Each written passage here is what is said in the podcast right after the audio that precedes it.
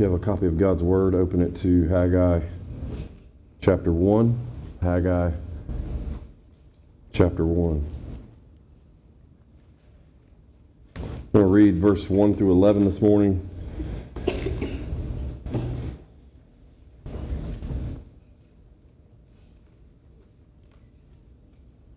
says in the book of Haggai, chapter 1, verse 1 In the second year of Darius the king, on the first day of the sixth month, the word of the Lord came by the prophet Haggai to Zerubbabel, the son of Shealtiel, the governor of Judah, and to Joshua, the son of Jehozadak, the, pre- the high priest, saying, Thus says the Lord of hosts, This people says, The time has not come, even the time for the house of the Lord to be rebuilt. Then the word of the Lord came by Haggai the prophet, saying, Is it time for you yourselves to dwell in your paneled houses while this house lies desolate? Now therefore, thus says the Lord of hosts, Consider your ways. You have sown much, but harvest little. You eat, but there is not enough to be satisfied. You drink, but there is not enough to become drunk. You put on clothing, but no one is warm enough, and he who earns, earns wages to put into a purse with holes. Thus says the Lord of hosts Consider your ways. Go up to the mountains, bring wood, and rebuild the temple, that I may be pleased with it and be glorified, says the Lord. You look for much, but behold, it comes to little. When you bring it home, I blow it away. Why? declares the Lord of hosts. Because of my house, which lies desolate, while each of you runs to his own house. Therefore, because of you, the sky has withheld its dew, and the earth has withheld its produce. I called for a drought on the land, on the mountains, on the grain, on the new wine, on the oil, on what the ground produces, on men, on cattle, and on all the labor of your hands. Let's pray.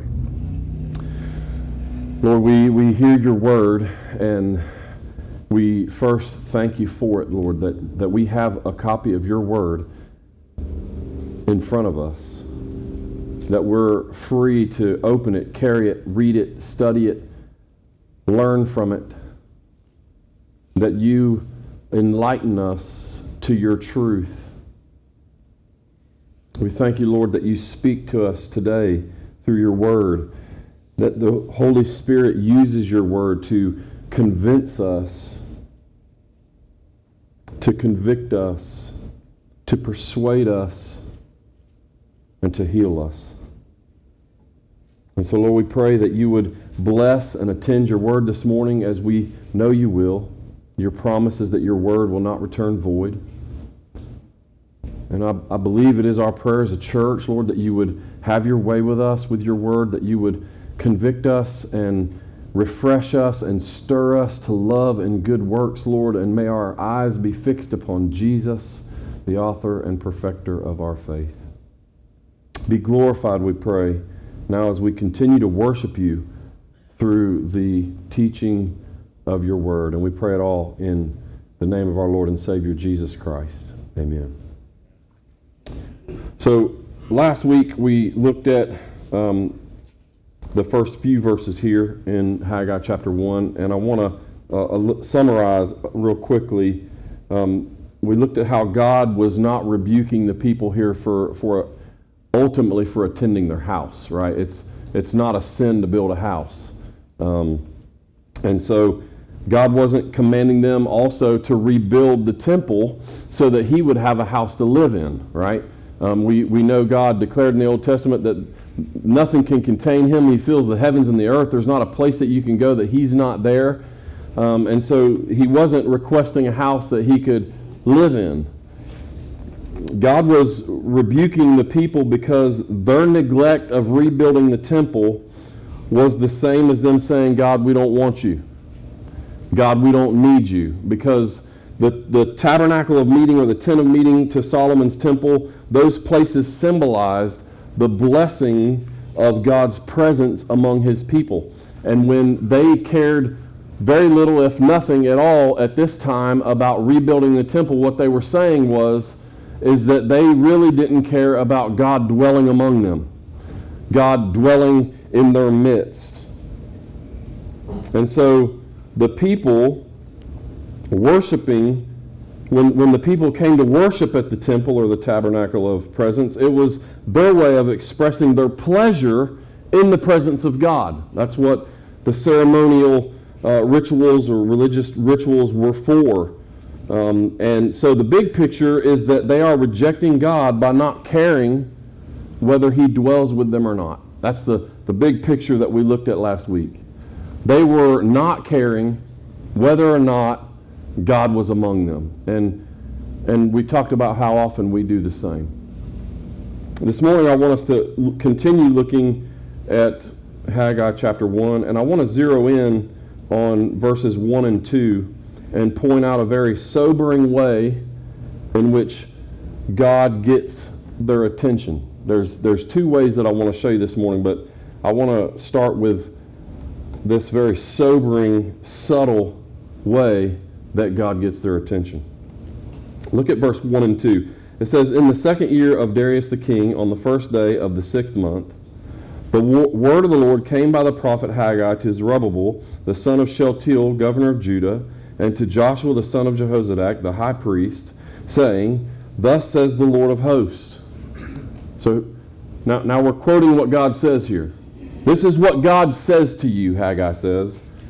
This people says, The time has not come, even the time for the house of the Lord to be rebuilt.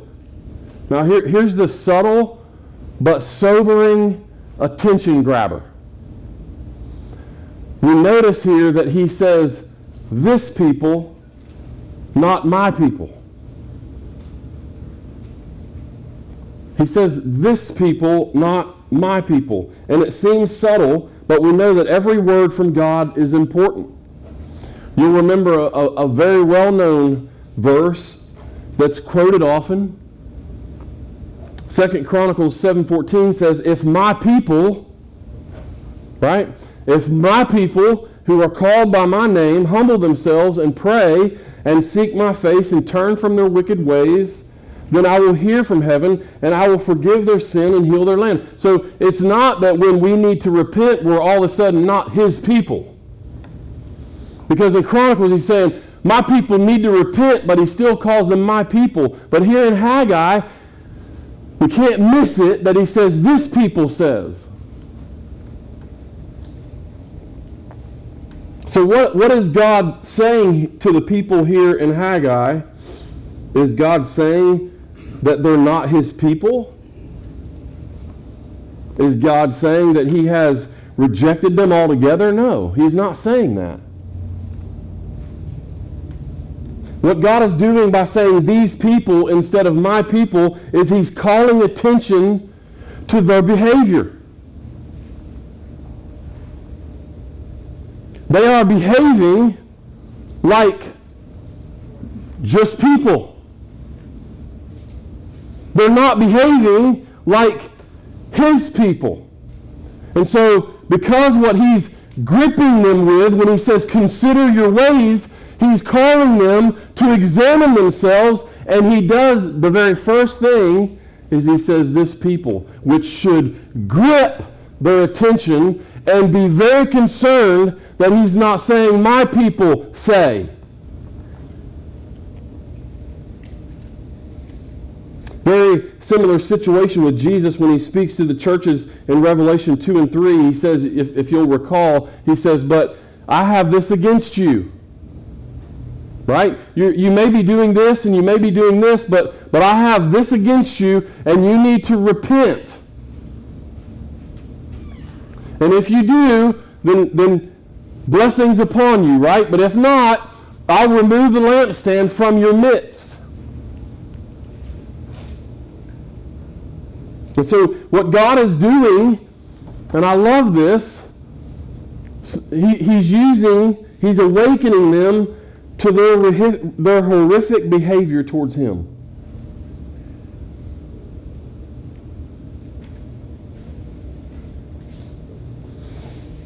And sometimes, I mean, it's, it's a slap in the face to hear as and, and remember now remember these are these are the faithful people these are the people that left everything in babylon to come back 5% of the population is what it's estimated came back to, to rebuild the temple and reclaim their land and glorify God.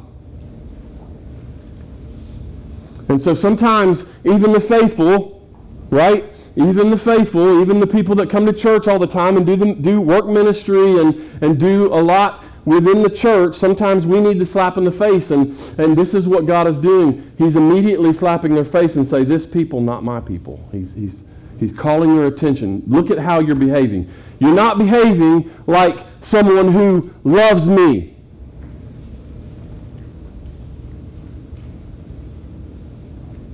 So that's the first and seemingly subtle but absolutely starking way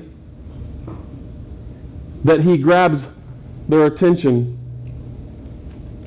But then he says in verse 3 Then the word of the Lord came by Haggai the prophet, saying, Is it time for you yourselves to dwell in your paneled houses while this house lies desolate? What he's doing now is he's exposing their hypocrisy, which is what he was first, right? He's saying, This people, not my people, to call their attention to what is, what is it? Why is he saying it like that? And then he tells them why. And he's exposing them or ex- calling them on their hypocrisy. It's not that they're putting panels in their house that's the problem.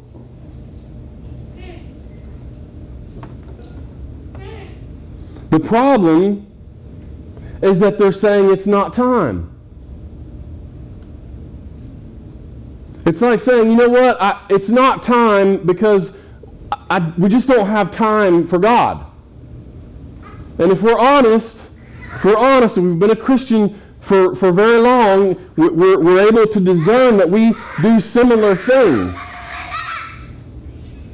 We do similar things. How often we say in our own personal life, you know, I just don't have time for God right now.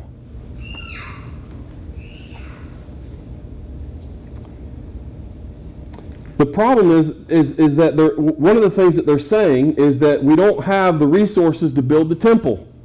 Right? I mean, hey, we're, we're out here sowing the seed and the harvest is little.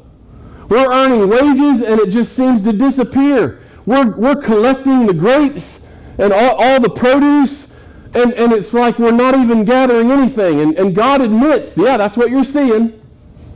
That's, what, that's exactly what you're seeing. So the, the, one of the excuses, at least, is, hey, we don't have the resources to do this right now. Man, God's, I mean, the harvest is, is not plentiful.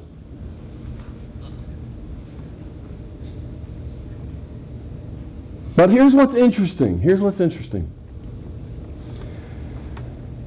Having wood paneled houses was not a necessity, it was a want. They had homes, they were just going in and making them better. While God's house laid desolate. And guess what the temple walls and floors were lined with in Solomon's temple? Wood panels. You remember? Cedar panels.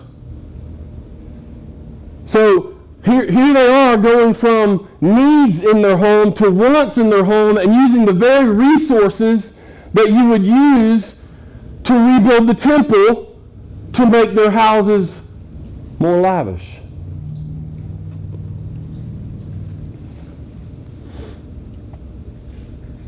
And it's not that wood panels in their houses was sinful, sinful. It's that they were going past need and into want for themselves before the need for or recognition of God was even being considered.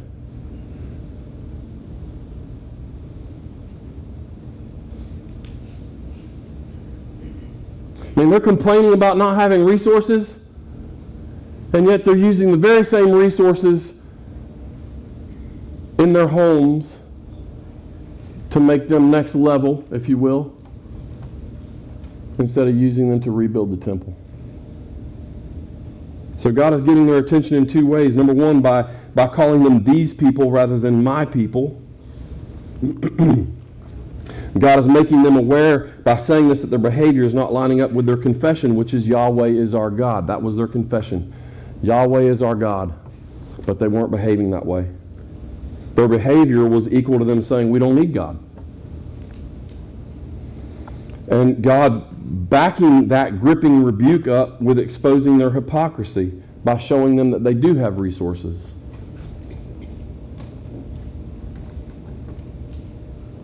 Now, here's some takeaway questions for us as we think about God gripping their attention and calling them on their hypocrisy. What are we saying we can't do for God or with God in our life?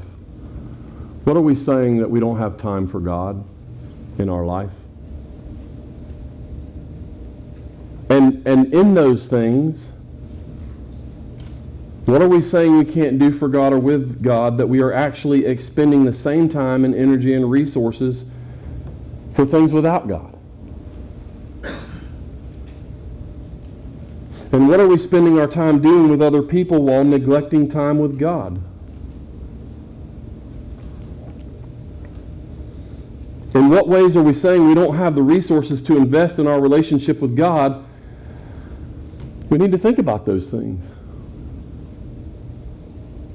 I, I pray, my prayer, and as I was studying, is that we would, we would hear these things and that we would sincerely pray to God to, to search our hearts and to show us any way and any ways in which we're doing the exact thing. And here's Here's the, here's the beautiful thing about this. When we ask God to search our hearts, to expose any sinful ways, any sinful neglects, any sinful commitments, any things, any, any way we might be sinning by commission or omission. When we ask God to search our hearts, here's what we, here's what we can find joy in. Here's what we can find joy in that we have a merciful God. We have a merciful, gracious God that doesn't want us to hide from Him. He wants us to run to Him. He doesn't want us to go find healing from the world or from other things. He wants us to find healing from Him because He's the only one that can truly heal. He doesn't want us to go hide like Adam and Eve. He wants us to run to Him. And we have the promise that we can boldly enter His throne room and find mercy and grace every time we need it. And I don't know about you, but that's every time for me. Amen? When is there ever a time that we don't need mercy and grace?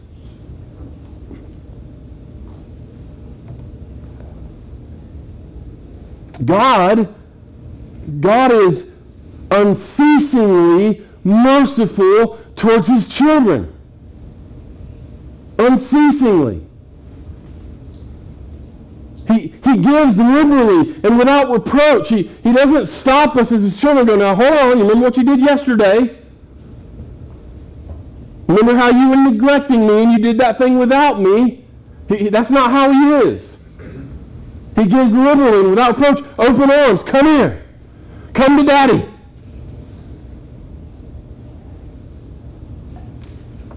Let's get this straightened out, right? So you feel once again the deep and abiding and surpassing love that I have for you. We have an example of, of God's unceasing mercy here, his, his great mercy here in Haggai. Look at verse 5 through 11. Says, Now therefore, thus says the Lord of hosts, consider your ways. Right? Let me just stop right there and just say, that is an unbelievable mercy that God would even come after us and speak those words. That God would even say, consider your ways. It's, it's, an, it's, it's abounding mercy. But he goes on, you have sown much, but harvest little. You eat, but there is not enough to be satisfied. You drink, but there is not enough to become drunk. You put on clothing, but no one is warm enough and he who earns earns wages to put into a purse with holes. Thus says the Lord of hosts, consider your ways. Go up to the mountains, bring wood, and rebuild the temple, that I may be pleased with it and be glorified, says the Lord. You look for much, but behold, it comes to little. When you bring it home, I blow it away. I'm going to show you how Him blowing it away is mercy. Why? declares the Lord of hosts. Why, why is he blowing it away? Because of my house, which lies desolate, while each of you runs to his own house. You see the contrast there? What are they caring about? Not the Lord, not his presence, not his dwelling among them, not his divine blessing of presence. Therefore, because of you, the sky has withheld its dew and the earth withheld its produce. I called for a drought on the land, on the mountains, on the grain, on the new wine, on the oil, on what ground on what the ground produces, on men, on cattle, and on all the labor of your hands. Here, here's one thing that I, I, I, forgive me. that This is kind of a rabbit trail. I'm inserting this, but here, here's what I hear a lot of times when tragedy strikes from Christians. All those sinful people in that city. That's why it happened. This is happening because of God's people. Drought. Little bit, little harvest. This isn't happening because of pagans in the city. This is happening because of God's people not behaving like God's people.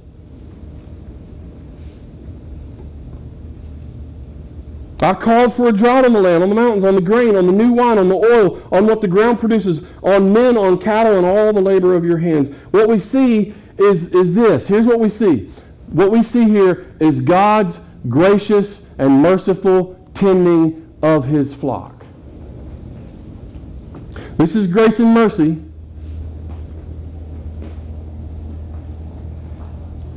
And I want us to think about the mercy and grace, grace shown here Here's what God's saying. When he says this, this people, these people, not my people, what he's saying is, is that you're rejecting me. You, you, right now in your life, are rejecting me. Just like we do at times. And, and here's, the, here's the mercy. Here, here's just the beginning of the mercy. God, what God doesn't respond with is calling fire down from heaven to consume them. It's unbelievable.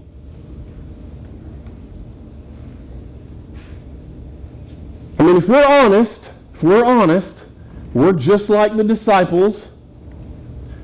And when we're rejected, the, our natural response, if we could, would be to call down fire from heaven. You remember when the disciples did that? Jesus said no, right? Because it would consume you too. That was my little addition. I mean, when we're rejected, we want to call down fire and consume. That's our sinful, natural response because it's an attack on our perceived self righteousness, and we don't like that in our natural condition. But God is merciful.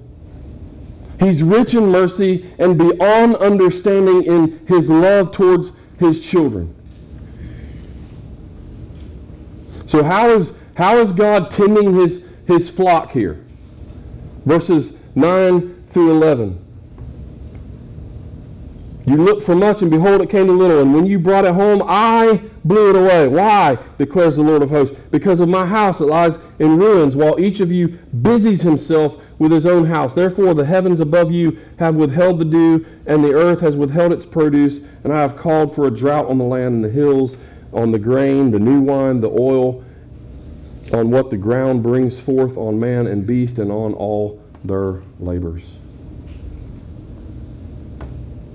It seems, hear me on this, it seems at the surface that he's not tending. It seems surface level that he's not being merciful. Because, I mean, what we read here, it seems surface level that he's not being merciful to his flock, he's actually being neglectful. I mean, God was reducing the qu- quantity of their necessities. Why? How is that gracious? And here's, here's one reason why it's gracious. Because God knows that if He withholds our needs, we will eventually be reminded that He is our provider, not us.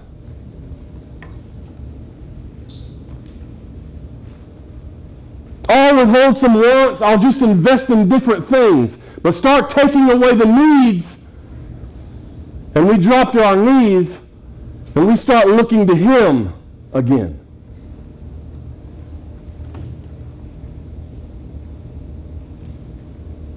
And so he's, he's reducing the, the quantity of their needs so that they'll confess and acknowledge once again that He is the provider and He is needed.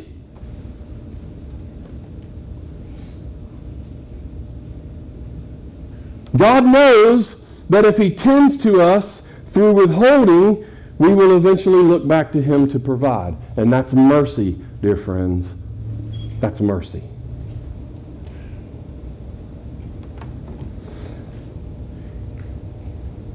Another thing, another reason that this is mercy is that God, God knows that with holding temporal things from us, we'll do this. We will eventually humble ourselves and refocus our attention from temporal wants to eternal needs. Oh, how easily we can get carried away with wants while neglecting, and temporal wants at that, and neglect our eternal need, which can only be found and satisfied in Christ. So that, that's what God's doing here. He's saying, you don't, you're behaving like you don't need me. And so here's what I'm going to do. I'm going to remind you that you do. And that's mercy. I mean, to the natural mind, God withholding temporal substance seems cruel. But Jesus said, Man shall not live by bread alone, but by every word that comes forth from the mouth of God. And so, to the natural mind, God withholding these temporal substances seem cruel, but any time, and hear me on this, any time we can be reminded of our absolute need for God, for all things temporal and eternal, it's not cruel, it's mercy, and it's grace.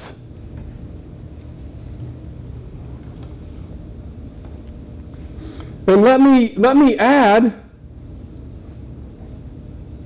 let me add this because this is also mercy, undeserving, The alternative to God's gracious tending is calamity. Do, do we understand that? The alternative to God graciously intervening and tending to us is calamity for us. Romans 1 tells us that God can and has the right to leave us to ourselves and give us what we want, which only takes us deeper into sin and further away from Him.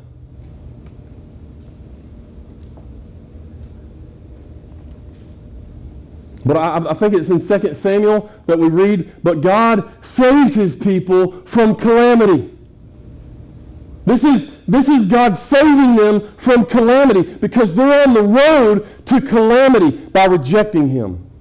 And he's intervening and tending to them and being merciful and gracious to them by withholding things they need and want so that they'll turn their face back to him and acknowledge him. Quite often in our life, we behave in such a way that we act as if God is our stagehand. He's just, you know, we're, we're acting out our life and he's over here off stage. And when we need a prop to fulfill our desires, we say, hey, God, hey, stagehand, I need it now. When the stagehand doesn't do it, we, we get mad at the stagehand. Stagehand isn't giving us what we need. But listen, here's the thing God is not the stagehand of our life, He's the director of our life.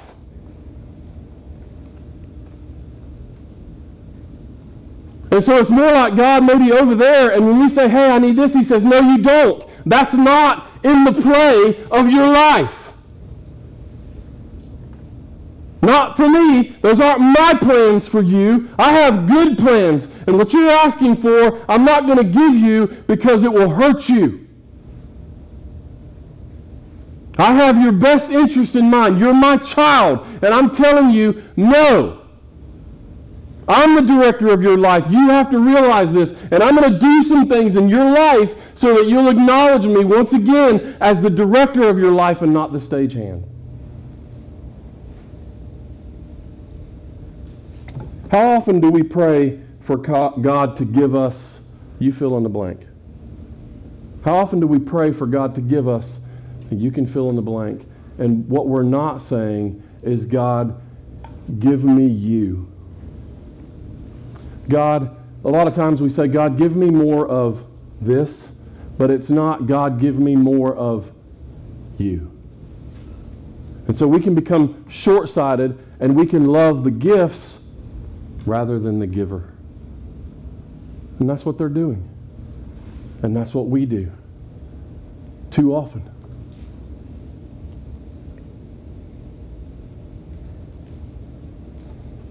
They were being short sighted and thinking they could provide for themselves rather than seeing that everything we have is because of the blessings of God.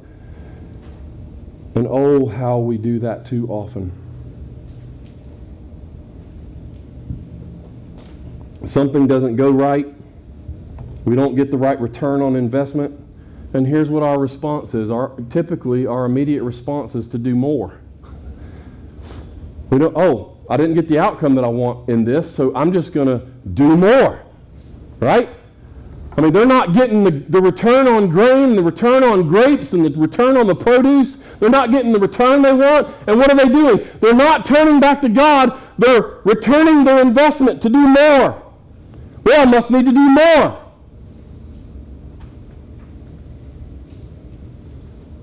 And doing more may be right in the long run, but not if you're not acknowledging God in what you're doing in the first place.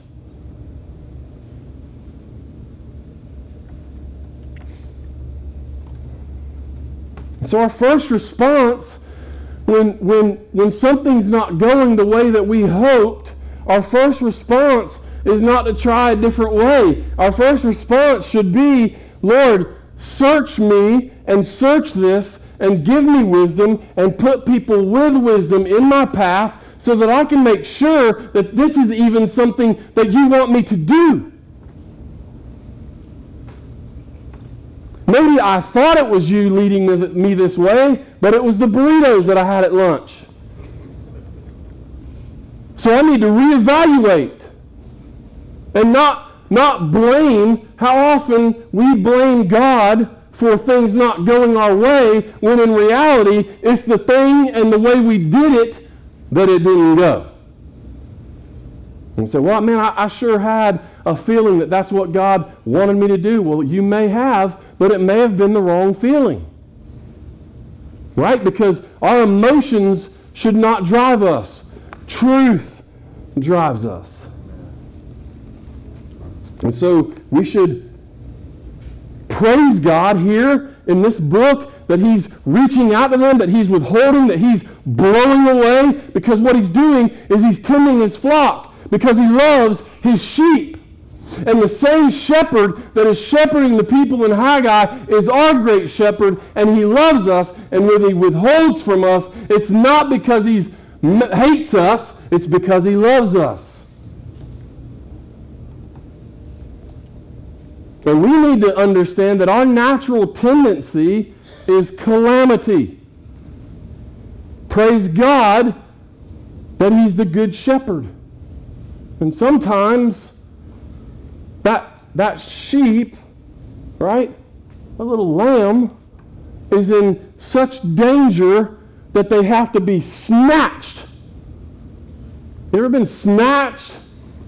And you can get whiplash from being snatched. But in order to keep us from going off the cliff, sometimes we have to be snatched. But praise God, whiplash is better than going off the cliff. Amen?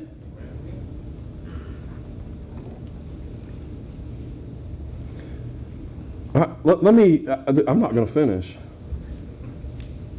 Let me, let me just, let me, let me just kind of zoom in because I think we, we see here the mercy of God. We see how he tends his flock. Right? And, and I think that there are easier ways to see when we're being outright disobedient, right? We can go to the Word of God and it says, Thou shalt not, and we're doing it, right? And so we can say, Okay, easy enough. Or He says, You need to do this, and we're not. And we can say, Okay, Lord. But sometimes there's areas in which we may not have God first, and we wonder, How can I tell? Talked a little bit about this in our elder meeting this week. How, how, how can I tell when I'm maybe loving someone more than God? Or loving something more than God? Or pursuing something more than God? And as I said, there are obvious ways we can see that we're sinning when we go to the Word and it's thou shalt not or thou shalt. But how do we know how do we know if we're giving something that we should care about? Let me, let me call it inferior pleasures or inferior treasures because really, when God says consider your ways, it's more than behavior because we have to get to the root of behavior because there's all kinds of things that can cause us to behave a certain way. So we have to get to the root of it. And what is the root? The root is always that there is an idol in our life when we're replacing God with something else. That something else is an idol now in our life. And idols can be things that are actually intended as good from God. So my wife could become an idol in my life. I could become an idol in my wife's life. How do you tell? Love your right? Love your wife as Christ loved the church, Kent. How, how do I know I'm prioritizing her over God? Love your children. Raise them up in the love and admonition of the Lord. How do you know if you're placing your children above God? Work, house, car, whatever it is. How do you know if you're putting them above God in moment, moments of your life? And, and how do you know when you're giving treasures, things that are meant to be treasures, right? Our children are treasures, they're gifts from the Lord. Our spouse is a treasure, they're a gift from the Lord. How do we know when we're making those inferior treasures the ultimate treasure? And I think, and I'll close with this.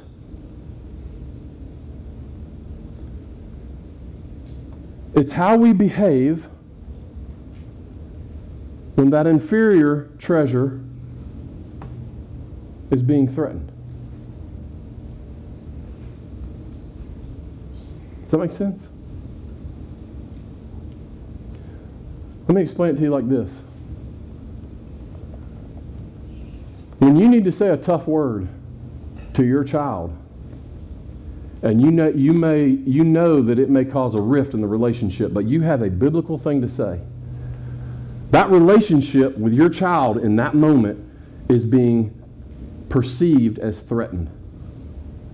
What do you do in that moment? If you don't do what God is calling you to do, your relationship with your child has just trumped your relationship with God. What do you do when you find out that someone you love has cancer? Because when you find out that that person has cancer, your relationship with that person that you love is being threatened. How do you behave? How do you respond to God? Those are, can be, and are litmus tests that God gives us for us to see whether something else has replaced Him in our priorities. Now we could break it down into sinful behavior. I can come home and I can I can act sinfully towards my family because I'm in a bad mood and I, I have this dream of how the house was going to go when I got home from work, right? Oh man, I'm driving home from work. It's going to be all sweet. The kids are going to skip up to me and say, "Hey, Dad, I love you. Sit down, take a break." But rather than that, you open the door and it's utter chaos. Parents, anybody else experience that? Just me. All right. How am I going to behave in the moment that what I wanted isn't happening? Am I going to handle it biblically and how God wants me to handle it? Or is my desire to control the environment that I just walked into more important than behaving the way God has called me to behave. That's a small daily litmus test for me to see who's running my life. Who's the director of my life? Is it God or is it me? Is God just a stagehand that was supposed to give me the home that I wanted when I came home from work? Or is he the director of my life that says, Here, here's a situation to show your kids that I'm more important than the home that you just dreamed of walking into. And there's all kinds of examples that we could go, but we're out of time. Let's pray. Heavenly Father, we, we pray, Lord, that I, I, my prayer is that we don't read Haggai and see these disobedient people and not see us in their shoes. It's, it's different ways that we're being disobedient because you haven't called us to build a physical, temporal temple.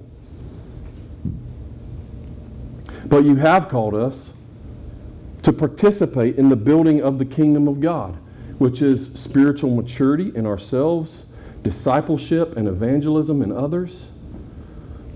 Churches that, a church that is unified in Jesus. Thank you, Lord, that as we see the sinfulness, just the utter sinfulness in our own heart, as we see that, as we're convicted of it by the Holy Spirit, that we can be saddened and that sadness be godly contrition and, and confess that sin to you and repent of it and ask you to grant us repentance and enable us to repent. And at the same time, in sadness, it's mixed with joy because that sadness reminds us not of our own perfection, but the perfection that we trust in, that we've been redeemed by, that we've been reconciled to you by, and that perfection is Jesus Christ. And so I, I pray that you would never stop tending us the way you think we need to be tended, no matter how it may hurt, because it it is ultimately for our good and our, not only our temporal good, but our eternal good because we're, we're acknowledging once again that you are our God. And we are nothing. And I mean utterly nothing without you. Oh Lord, we, we need you every second of every day. We need you in everything we do. And everything we do is intended to be by you, to be used for your glory, whether we eat or drink.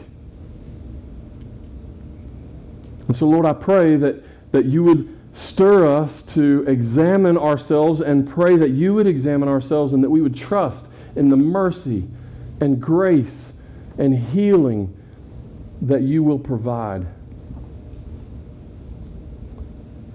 And so, Lord, I pray all this in Christ's name, amen.